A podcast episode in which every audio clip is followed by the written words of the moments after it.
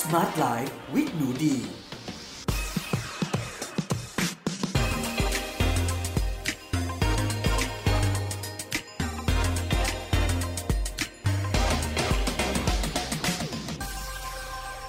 สวัสดีค่ะ ยินดีต้อนรับสู่ Smart Life with หนูดี กับดิฉัน หนูดีวานิสาเรส และวันนี้นะคะ เราอยู่กันใน EP 2 แล้วค่ะ ในชื่อหัวข้อ ลดอ้วนด้วยการ กิน carb หรือว่าคาร์โบไฮเดรตนั่นเองนะคะ จะลดอ้วนได้อย่างไร อันดับแรกนะคะ ต้องบอกก่อนว่าหนูดีเนี่ย กินอาหาร plant based whole food มาเป็นเวลา 2 ปีแล้วค่ะ แล้วหนูดีเนี่ย ก็น้ำหนักลดลงไป ประมาณ 10 กิโลกรัม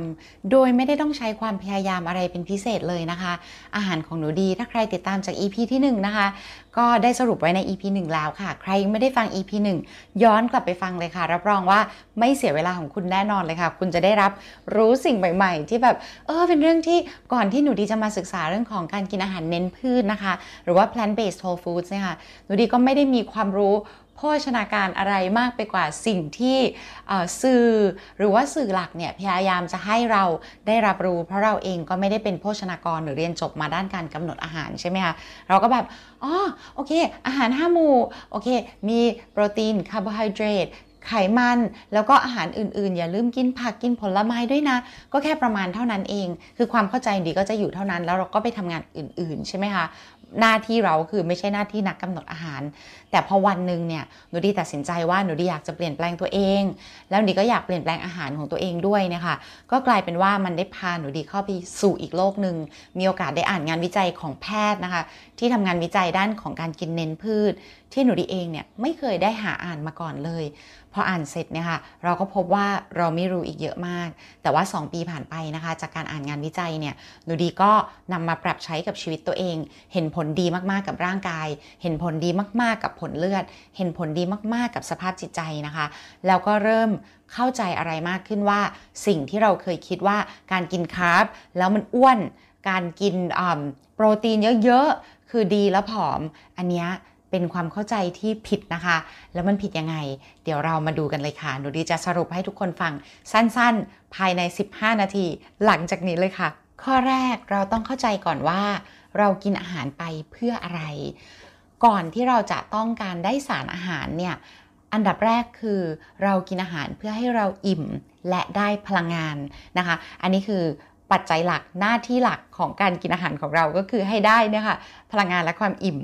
ทีนี้นี่ยค่ะเรามาทำความเข้าใจกับแหล่งพลังงานของร่างกายมนุษย์นิดนึงนะคะ มนุษย์ใช้พลังงานจาก 3 แหล่งค่ะ อันที่ 1 ก็คือคาร์โบไฮเดรตนะคะ อันที่ 2 คือไขมัน และอันที่ 3 คือโปรตีน ซึ่งร่างกายจะเลือกโปรตีนไปใช้เผาผลาญเป็นพลังงานท้ายสุด ด้วยเหตุผลของวิวัฒนาการของร่างกายเราเลย ก็คือเราต้องการโปรตีนเนี่ยเพื่อเอาไว้ใช้ในทุกๆ เซลล์ของร่างกายนะคะ ในเรื่องของเอนไซม์อะไรต่างๆ รวมถึงมันเป็นส่วนประกอบที่สำคัญของกล้ามเนื้อ เพราะฉะนั้นถ้าเรามีคาร์โบไฮเดรตหรือไขมันอยู่ในระบบร่างกายเนี่ยค่ะเราจะเลือกเอาโปรตีนมาย่อย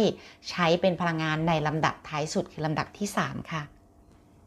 ทีนี้เนี่ยค่ะเราจะเห็นคนที่กินอาหารในกลุ่มที่ใช้ไขมันเป็นพลังงานหลักนะคะ การใช้ไขมันเป็นพลังงานหลักเนี่ยค่ะร่างกายมักจะเลือกใช้ในกรณีที่เรียกว่า starvation นะคะหรือ starving คือเป็นกรณีของการแบบเหมือนเราอดจนขาดอาหารในในลักษณะที่แบบมันไม่ได้มีคาร์โบไฮเดรตเหลือสะสมไว้ให้เราใช้ได้แล้ว อันนั้นก็อาจจะเป็นในกรณีบางคนอาจจะทำ intermittent fasting นะคะ หรือว่าอดอาหารนานๆ หรือว่าคนที่มีการกินไขมันเป็นพลังงานหลัก การ การที่เราจะกินไขมันเป็นพลังงานหลักนานๆเนี่ยมันจะ load ร่างกายมาก แล้วอาจจะทำไม่ได้อย่างตลอดชีวิตนะคะ เพราะฉะนั้นเนี่ยเรามาดูแหล่งพลังงานที่ 2 ที่ปกติแล้วเนี่ยจะเป็นแหล่งพลังงานเบอร์หนึ่งที่ร่างกายนำไปใช้ค่ะ นั่นก็คือคาร์โบไฮเดรตนั่นเองค่ะพอพูดถึงคาร์โบไฮเดรตเนี่ยค่ะไม่ใช่ว่าทุกคาร์โบไฮเดรตเนี่ยหรือว่า carb เหมือนกันหรือทำงานเหมือนกันนะคะ คาร์โบไฮเดรตที่เราสามารถกินเข้าไปได้นี่ค่ะมันก็จะแบ่งออกเป็น 3 กลุ่มอีกนะคะคาร์โบไฮเดรตคาร์โบไฮเดรตกลุ่มที่1นะคะก็คือน้ำตาลโมเลกุลเดี่ยวค่ะ ที่เรียกกันว่าโมโนแซคคารายนะคะ ตัวที่เราคุ้นที่สุดหรือร่างกายนำไปใช้ได้เร็วมาก ๆ ที่สุดอันหนึ่งก็คือกลูโคสค่ะคาร์โบไฮเดรตอันที่2นะคะในกลุ่มที่ 2 ก็คือไฟเบอร์หรือว่าเซลลูโลสค่ะยกตัวอย่างเช่น ไม้ที่เราเอามาสร้างบ้าน แล้วปลวกก็ชอบกินนะคะ ซึ่งไฟเบอร์หรือว่าเซลลูโลสเนี่ยค่ะ คนย่อยไม่ได้ แต่ปลวกเนี่ยย่อยได้มันก็เลยเป็นอาหารของปลวก แต่เวลาที่เราได้ยินคำว่า dietary fiber หรือว่าไฟเบอร์ที่อยู่ในพืชผักผลไม้ต่างๆเนี่ยค่ะเราทำไมเราต้องกินเข้าไป เพราะว่าถึงแม้ร่างกายมนุษย์เราเนี่ยย่อยไม่ได้ แต่จุลินทรีย์ในลำไส้ของเราย่อยได้นะคะ เพราะฉะนั้นไฟเบอร์ที่เรากินเข้าไป ซึ่งเป็นคาร์โบไฮเดรตกลุ่มที่2เนี่ยดีมากนะคะ เป็นประโยชน์มากกับร่างกายของเราค่ะ อันที่ 3 ค่ะ ก็คือ starch นะคะ starch นะคะหรือว่า resistant starch นะคะเป็นคาร์โบไฮเดรตกลุ่มที่3นะคะที่เป็นอาหารหลักควรเป็นอาหารหลักของร่างกายมนุษย์ค่ะ แล้วก็ยังคงเป็นอาหารของจุลินทรีย์ดีๆ ในลำไส้ด้วย ทีนี้ starch เนี่ยค่ะ ในกลุ่มที่ 3 เนี่ย มีความแตกต่างกับน้ำตาลโมเลกุลเดี่ยว ในกลุ่มที่ 1 เช่น กลูโคสอย่างไรค่ะ เดี๋ยวเรามาดูกันค่ะ น้ำตาลโมเลกุลเดี่ยวนะคะ ที่เรียกกันว่าง่ายๆว่า simple sugars เนี่ยค่ะอาจจะประกอบด้วย 1 โมเลกุลนะคะ คือโมโนแซคคารายพวกกลุ่มกลูโคสหรือว่าฟรุกโตสค่ะ แล้วก็ 2 โมเลกุลนะคะ ในชื่อที่เรียกว่า disaccharide นะคะ di ที่แปลว่า 2 เช่นซูโครสเป็นต้น แต่ว่าน้ำตาลที่เก็บอยู่ในพืชนะคะ ที่มีความเป็นแป้งสูงหรือว่า starch เนี่ยค่ะยกตัวอย่างเช่น ข้าวกล้อง ข้าวซ้อมมือธัญพืชต่างๆ เช่น ลูกเดือยถั่วหลากหลากหลายชนิดนะคะ รวมถึงพืชหัว เช่น ตระกูลมัน มันฝรั่ง มันหวาน มันเทศ เผือก หรือผักที่มีความเป็น starch สูงนะคะ เช่นฝักทอง หรือว่าข้าวโพด ทั้งหมดที่หนูดีพูดมานี้ค่ะ คือพลังงานหลักที่มนุษย์ควรรับเข้าไปค่ะ อันนี้มาจากงานวิจัยของแพทย์หลาย ๆ คนนะคะ แต่ว่า คนที่เป็นหลักคนหนึ่งนะคะ ก็คือนายแพทย์จอห์นแมคดูเกลที่เขียนหนังสือที่ชื่อว่า The Starch Solution และอีกเล่มหนึ่งนะคะ ชื่อว่า The Healthiest Diet on the Planet คุณหมอจอห์นแมคดูเกลเนี่ยค่ะ อธิบายว่าทำไมเราถึงควรกินพลังงานนะคะ ที่เป็น carb ในกลุ่มของ starch เนี่ยค่ะวันหนึ่งถึง 70%ของแคลอรี่เลยนะทุกๆคน ก็เพราะว่า starch เนี่ยค่ะน้ำตาลที่อยู่ใน starch เนี่ยค่ะมันเป็นกลุ่มที่เรียกว่า polysaccharide poly ที่แปลว่าหลายๆ เยอะๆค่ะ polysaccharide เนี่ยค่ะก็คือน้ำตาลโมเลกุลเดี่ยว ที่นำมาร้อยเรียงเป็นสายโซ่นะคะ แล้วมัดรวม bundle เก็บไว้ในเซลล์ของพืชตระกูลนี้ ทีนี้เนี่ยค่ะ การกินน้ำตาลหรือว่าคาร์บในกลุ่มของโพลีแซคคารายที่เก็บอยู่ในพืชที่มีแป้งที่เรียกว่าสตาร์ชงงไหมฟังว่าไม่งงนะคะ ก็คือทำไมกินแล้วมันดีอะก็เพราะว่า ถึงแม้มันทำให้เราอิ่ม แล้วก็รู้สึกทนอิ่มทนมากๆลองนึกภาพเรากินมันฝรั่งหรือว่ากินมันหวานมันเทศเนี่ยค่ะโอ้โหมันจะอิ่มทนมากๆเลย แต่ว่ามันไม่อ้วนค่ะ ถ้าเราไม่ได้ทำให้สุกด้วยน้ำมัน ถ้าเราทำให้สุกด้วยการต้มการนึ่งนะคะ การใช้หม้ออบลมร้อนหม้อทอดลมร้อนเนี่ยค่ะ พวกนี้เนี่ยเวลาที่มันสุกขึ้นมาเนี่ยค่ะ โอ้โห แคลอรี่มันไม่ได้สูงเลยนะคะ แล้ว เปอร์เซ็นต์ของไขมันเฉลี่ยเนี่ยอาจจะอยู่ที่แค่0หรือ 1 หรือ 2%ส่วนใหญ่แล้วไม่เกิน 3%ด้วยซ้ำแล้วที่สำคัญเนี่ยค่ะมันเป็นพลังงานที่มาพร้อมกับไฟเบอร์ ไฟโตนิวเทรียนต่างๆ วิตามินต่างๆเนี่ยค่ะอย่างตัวหนูดีเองเนี่ยเวลาที่กินอาหารในกลุ่มสตาร์ชเป็นหลักเนี่ยค่ะ โอ้โห น้ำหนักหนูดีในตัวดีจะผอมมาก น้ำหนักเราคือเสถียรมาก น้ำหนักเราลดมาเรื่อยๆนะ ลดมา 10 กิโลกรัม จากการกินพืชเหล่านี้เนะคะ แต่ว่าเราไม่ขาดสารอาหารเลย เราไม่ขาดโปรตีนเลย แล้วที่สำคัญก็คือเราเนี่ยค่ะอิ่มนานพลังงานเสถียรไม่เหวี่ยง ไม่โมโหหิว ไม่ต้องกินบ่อยๆนะคะ แล้วเวลาที่คนบอกว่า เอ๊กินเน้นพืช ถ้าอย่างนั้นต้องกินเน้นผักสิ จริงๆแล้วอะค่ะ เราต้องกินให้อิ่มด้วยอาหารที่เป็น carb นะคะ ในกลุ่มของ starch คือกลุ่มน้ำตาลโพลีแซคคารายเนี่ยค่ะ ถึงประมาณ 60 70%ต่อแคลอรี่ใน 1 วันเลย แล้วเราค่อยเหลือไปกินเป็นผักนะคะ ที่เขาเรียกกันว่า ผักสีเขียวสีเหลืองสีแดงนะคะ คือ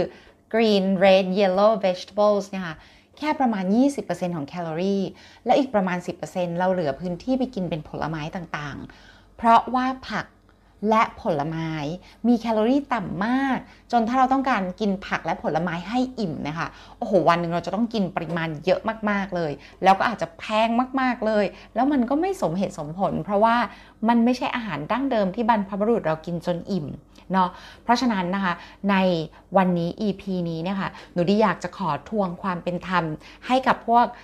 มันฝรั่ง มันหวานมันเทศ เผือกฟักทองข้าวโพด รวมถึงข้าวกล้องข้าวซ้อมมือธัญพืชต่างๆ ลูกเดือยนะคะ โอ้โหถั่วหลากชนิดเลย พวกนี้มันเป็นสตาร์ชที่แบบดีมากๆกับร่างกายมนุษย์ ทีเนี้ย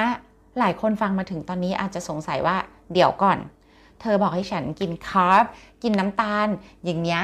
ต้องอ้วนสิ เพราะว่าคาร์บและน้ำตาลเนี่ยมันจะเปลี่ยนเป็นไขมันอะเดี๋ยวหนูดีมา พูดถึงกระบวนการ 2 กระบวนการในร่างกายนะคะ ที่เกิดขึ้นโดยธรรมชาติ เราไปบังคับให้เกิดหรือไม่เกิดไม่ได้ อันนี้ผ่านวิวัฒนาการมานับแสนปีนะคะ ในสายพันธุ์ตระกูล Homo sapiens แบบเราเนี่ยค่ะ ก็คือกระบวนการที่1นะคะ เรียกว่ามีชื่อทางวิทยาศาสตร์ว่า dietary thermogenesis นะคะ dietary thermogenesis เป็น dietary ก็คืออาหาร thermo ก็คือความร้อน genesis ก็คือการสร้าง ใน 3คำนี้มารวมกัน ก็แปลตรงตัวเลยว่า การที่ร่างกายสร้างความร้อนจากอาหารที่เรากินเข้าไป คือสร้างความอบอุ่นในร่างกายของเราเนี่ยแหละค่ะ ทีนี้นะคะเวลาที่เรากินอาหารเข้าไปในโดยเฉพาะในกลุ่มของคาร์บที่เป็น starch เนี่ยนะคะ คือกลุ่มที่ 3 คือน้ำตาลโพลีแซคคารายเนี่ยค่ะพอร่างกายเราได้เข้าไปเนี่ย ข้อแรกโอกาสที่เราจะกินล้นเกินเนี่ยมันยากมาก ลองนึกภาพเรากินมันหวานต้ม แล้วมันหวานกับมันฝรั่งเนี่ยค่ะในสายตาของนายแพทย์นะคะ เช่นนายแพทย์จอห์นแมคดูเกิลนะคะเขาเรียกมันว่า complete nutrition นะคะก็คือมีสารอาหารครบที่ร่างกายเราเนี่ยสามารถนำไปใช้งานได้ทั้งกรดอะมิโนจำเป็นครบนะคะทั้งเรื่องของแคลอรี่ที่เพียงพอไฟเบอร์ phytonutrient วิตามินต่างๆเนี่ยคุณหมอพูดว่าถ้าเราหาอะไรกินไม่ได้นะคะ ให้กินพวกมันมันเทศมันหวานเนี่ยกินไปเรื่อยๆเลยค่ะ กินไปทุกมื้อเลยค่ะ จนกว่ามันจะ พ้นยุคขาดแคลนอาหาร แล้วก็ไปกินอาหารอย่างอื่น คือคุณสามารถมีชีวิตรอดได้ด้วยการกินอาหารเหล่านี้อย่างเดียวโดยไม่ต้องกินอย่างอื่นมาปน ทีนี้เนี่ยค่ะถ้าเราไม่ได้ทำให้สุกด้วยน้ำมันเนี่ยค่ะแคลอรี่เขาจะต่ำมาก แล้วเราก็จะอิ่มก่อนที่เราจะอ้วนก็คือมันมีทั้งน้ำทั้งไฟเบอร์ ทั้งโอ้โหพลังงานต่างๆ รวมกันอยู่ในหัวมันอันหนึ่งอะยกตัวอย่างหัวมันอันหนึ่งเรามักจะอิ่มก่อนที่เราจะอ้วน แต่ อิ่มก่อนที่กินล้นเกินได้ แต่สมมติเราเก่งมากโอ้เรากินล้นเกินไปได้เนี่ยสิ่งแรกที่ร่างกายจะทำคือเอาคาร์บพวกนี้ไปเผาผลาญเป็นพลังงานก่อน คือ คุณหมอใช้คำว่า burn off as heat ก็คือผ่านกระบวนการนี้ละค่ะ dietary thermogenesis คือเอามาสร้างเป็นความร้อน ทีนี้สมมติคุณกินเก่งมาก แล้วคุณก็กิน starch กินคาร์บกลุ่มนี้เข้าไปได้เยอะมากแล้วโอ้โหมันยังคงล้นเกินอยู่ ร่างกายจะเข้าสู่กระบวนการที่ 2 ค่ะ ที่มีชื่อว่า de novo lipogenesis นะคะ จอโนโวคือสร้างคือการใหม่โนโวก็เหมือนนิวนะคะเจอโนโวคือใหม่เหมือนวงนูโวอะค่ะ de novo lipo genesis lipo ที่แปลว่าไขมัน genesis ที่แปลว่าสร้างขึ้นมาใหม่ อันนี้ค่ะแปลตรงตัวก็คือว่า กระบวนการที่ร่างกายจะสร้างไขมันมาเก็บสะสมไว้จากคาร์บที่เรากินเข้าไป ซึ่งบอกเลยว่าร่างกายไม่ชอบที่จะทำกระบวนการ de novo lipogenesis มาก ๆ เพราะกระบวนการนี้เป็นกระบวนการที่ซับซ้อน และร่างกายจะต้องสูญเสียพลังงานไปถึงประมาณ 25%นั่นหมายความว่าคุณกินคาร์บเข้าไปเท่าไหร่ ถ้าคุณยังเหลือแล้วคุณจะเก็บเป็นไขมันเนี่ยคุณจะเก็บได้แค่ประมาณ 75%เท่านั้นเองนะคะลองนึกดูว่าการที่คุณกินไขมัน 1 แคลอรี่ มันสามารถเก็บได้เลย 1 แคลอรี่ แต่ว่าถ้าคุณกินเป็นคาร์บกินเป็น starch เนี่ยมันไม่สามารถเก็บ 1 แคลได้นะคะ เพราะมันจะต้องผ่านกระบวนการ de novo lipogenesis แล้วคุณต้องสูญเสียพลังงาน สูญเสียความอ้วน พูดง่ายๆ สูญเสียความอ้วนไปตั้ง 25%ก็ลองเปรียบเทียบดูแล้วกันนะคะ อันนี้ลองวิเคราะห์ดูว่า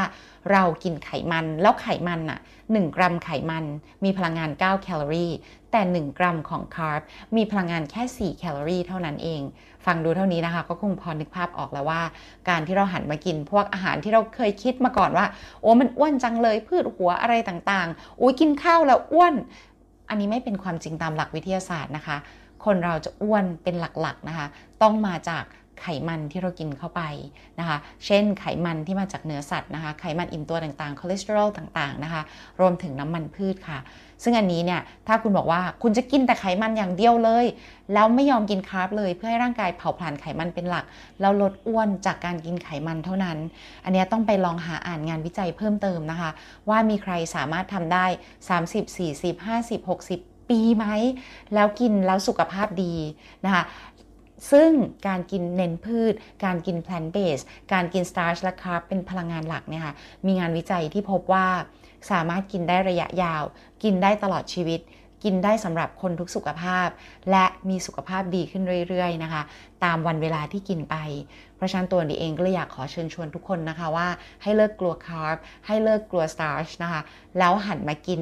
คาร์บที่ดีกับร่างกายในกลุ่มของพืชนะคะที่ไม่มีการสกัดขัดสีค่ะข้าวกล้องข้าวซ้อมมือของคนไทยกินอยู่แล้วนะคะข้าวโพด มันหวาน มันฝรั่ง ฟักทองนะคะ ถั่วต่างๆ ธัญพืชต่างๆ แล้วคุณจะค้นพบว่าน้ำหนักลดได้จริง และอันนี้ที่ดีกล้าพูดเพราะหนูดีกินอย่างเงี้ยมา 2 ปีเต็มๆ น้ำหนักลดลงจริง ผลเลือดดีขึ้นจริง ๆ ร่างกายแข็งแรง สุขภาพแข็งแรง รู้สึกร่างกายเบา